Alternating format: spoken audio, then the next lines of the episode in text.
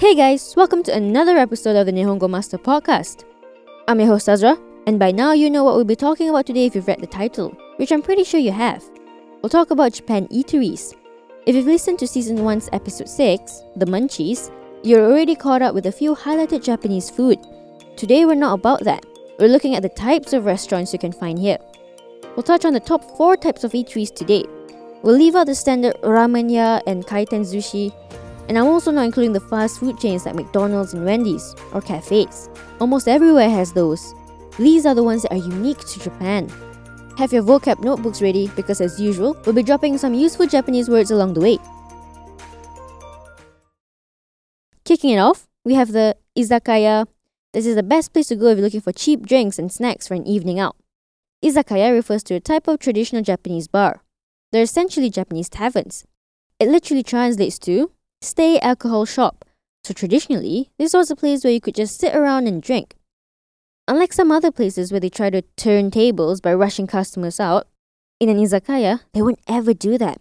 It's literally in their name. You're allowed to just chill and have a couple of beers. Even during this global pandemic, a lot of izakayas are still open and accepting customers, so long as they sanitize their hands and wear a mask through the door. The most common type of food that you usually get at an izakaya is yakitori, which are meat skewers. And if I must say so myself, they go great with a beer or cocktail. You do get other side dishes like chips and a small portion of noodles. If you don't know what to get, just ask the waiter for his osusume recommendation. Don't forget to shout kanpai when you clink your glasses in the air. It's a Japanese way of saying cheers.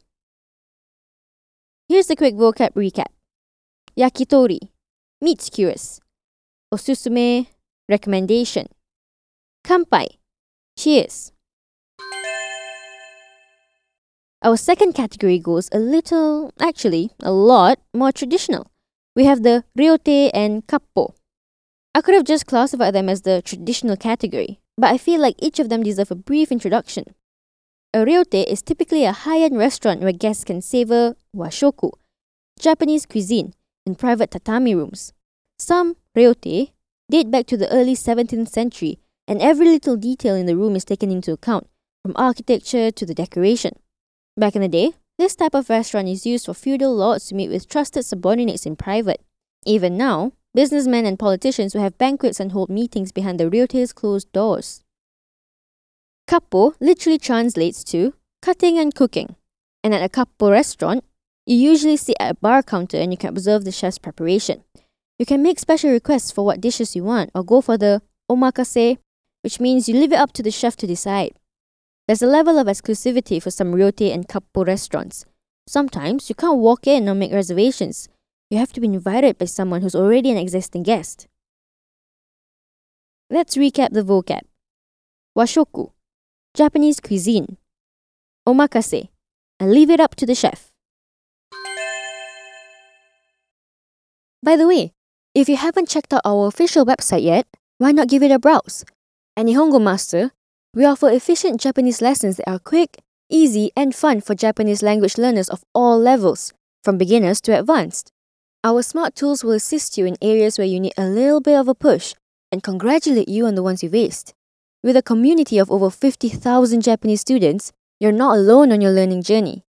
Make new friends and improve together with our point system, collecting points as you go along.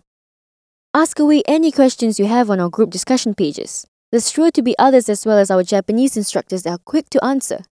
You can also take Nihongo Master with you on the go and learn Japanese as you trot the globe. Practical, right? Moving on to the third on the list is the cook it yourself type of restaurant. I mean, you can already guess what you do at this restaurant. You cook the food yourself. Some might not like the idea of it. If they want to cook, they'll do it at home. If they dine out, they want it served to them. Fair enough, but trust me, you'd want to try this type of eatery when you're in Japan. There are a few ones you should try. First one is a yakiniku restaurant. Yakiniku is translated to grilled meat, and originally it referred to Western barbecue food. Later on, it moved on to refer to Korean food. But today, yakiniku refers to a style of cooking bite sized meat and vegetables on griddles over a flame of wood charcoals. It's now known as Japanese barbecue. Another restaurant in the cook it yourself category is nabe, which means hot pot. It's like a broad category that consists of all types of hot pot dishes. Usually, nabe mono is served during the colder seasons, but there are some chain restaurants offering it all year round. People sit around a table with a pot usually filled with soup and throw in whatever they like. Most of the time, it's meat, veggies, and noodles. And when it's cooked, they scoop it out into their bowl. Might not be the most corona friendly type of restaurant right now.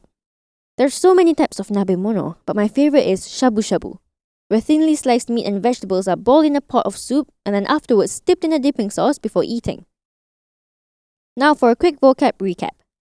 Yakiniku, grilled meat, nabe or nabe mono, hot pot dishes. Shabu shabu, a type of hot pot dish. Last but not least on our list, we have family restaurants or famiresu in Japanese. These are just casual dining restaurants which cater to people of all ages, but specifically families with children, hence the name. The big name ones in Japan are Gusto, Jonathan's, and Denny's, or at least these are the ones I see most often. There are many others as well.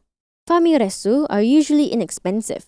A meal can range from 500 yen, which is about 5 US dollars, to 2000 yen, which is about 20 US dollars. I never spent more than 2000 yen at a family restaurant in my two over years of living in Japan. They're pretty convenient to dine in, especially for foreigners, since everything on the menu has pictures to accompany it or an English menu.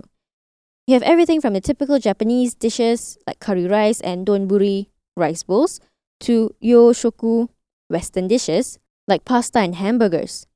My favorite part of a family restaurant is the dorinku bar, the drink bar. Unfortunately, it's not an alcoholic drink bar. They're all non alcoholic beverages, including soft drinks, juices, coffee, and tea. There is a range of alcoholic drinks though. Some famiresu have happy hour where beers go as cheap as 200 yen. So if you ever find yourself needing a quick bite, a cheap beer, or a place to spend an all nighter after missing the last train, go to a family restaurant. Some are open 24 hours. Let's quickly recap the vocab. Yoshoku, Western cuisine. Dorinku bar, drink bar. And there you have it. Four unique types of Japanese eateries, from traditional to modern. I highly recommend not to miss out on them when you're in Japan. If you're interested in reading up on them some more, as well as other types of Japanese eateries not included here, head over to the Nihongo Master blog. And if you're keen on picking up some more Japanese for yourself, you can find us on Twitter, Facebook, Instagram, and the official website to learn more.